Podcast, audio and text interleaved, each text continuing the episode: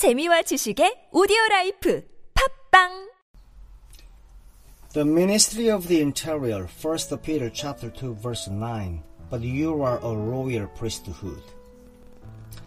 By what right do we become a royal priesthood? By the right of the atonement.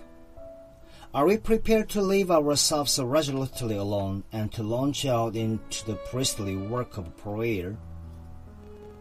The continual groping on the inside to see where we are what we ought to be generates a self-centered, morbid type of Christianity, not the robust, simple life of the child of God, until we get into a light relationship to God.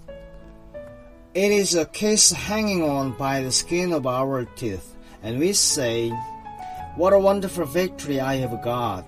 There is nothing indicative of the miracle of redemption in that. Launch out in reckless belief that the redemption is complete, and then bother no more about yourself, but begin to do as Jesus Christ said.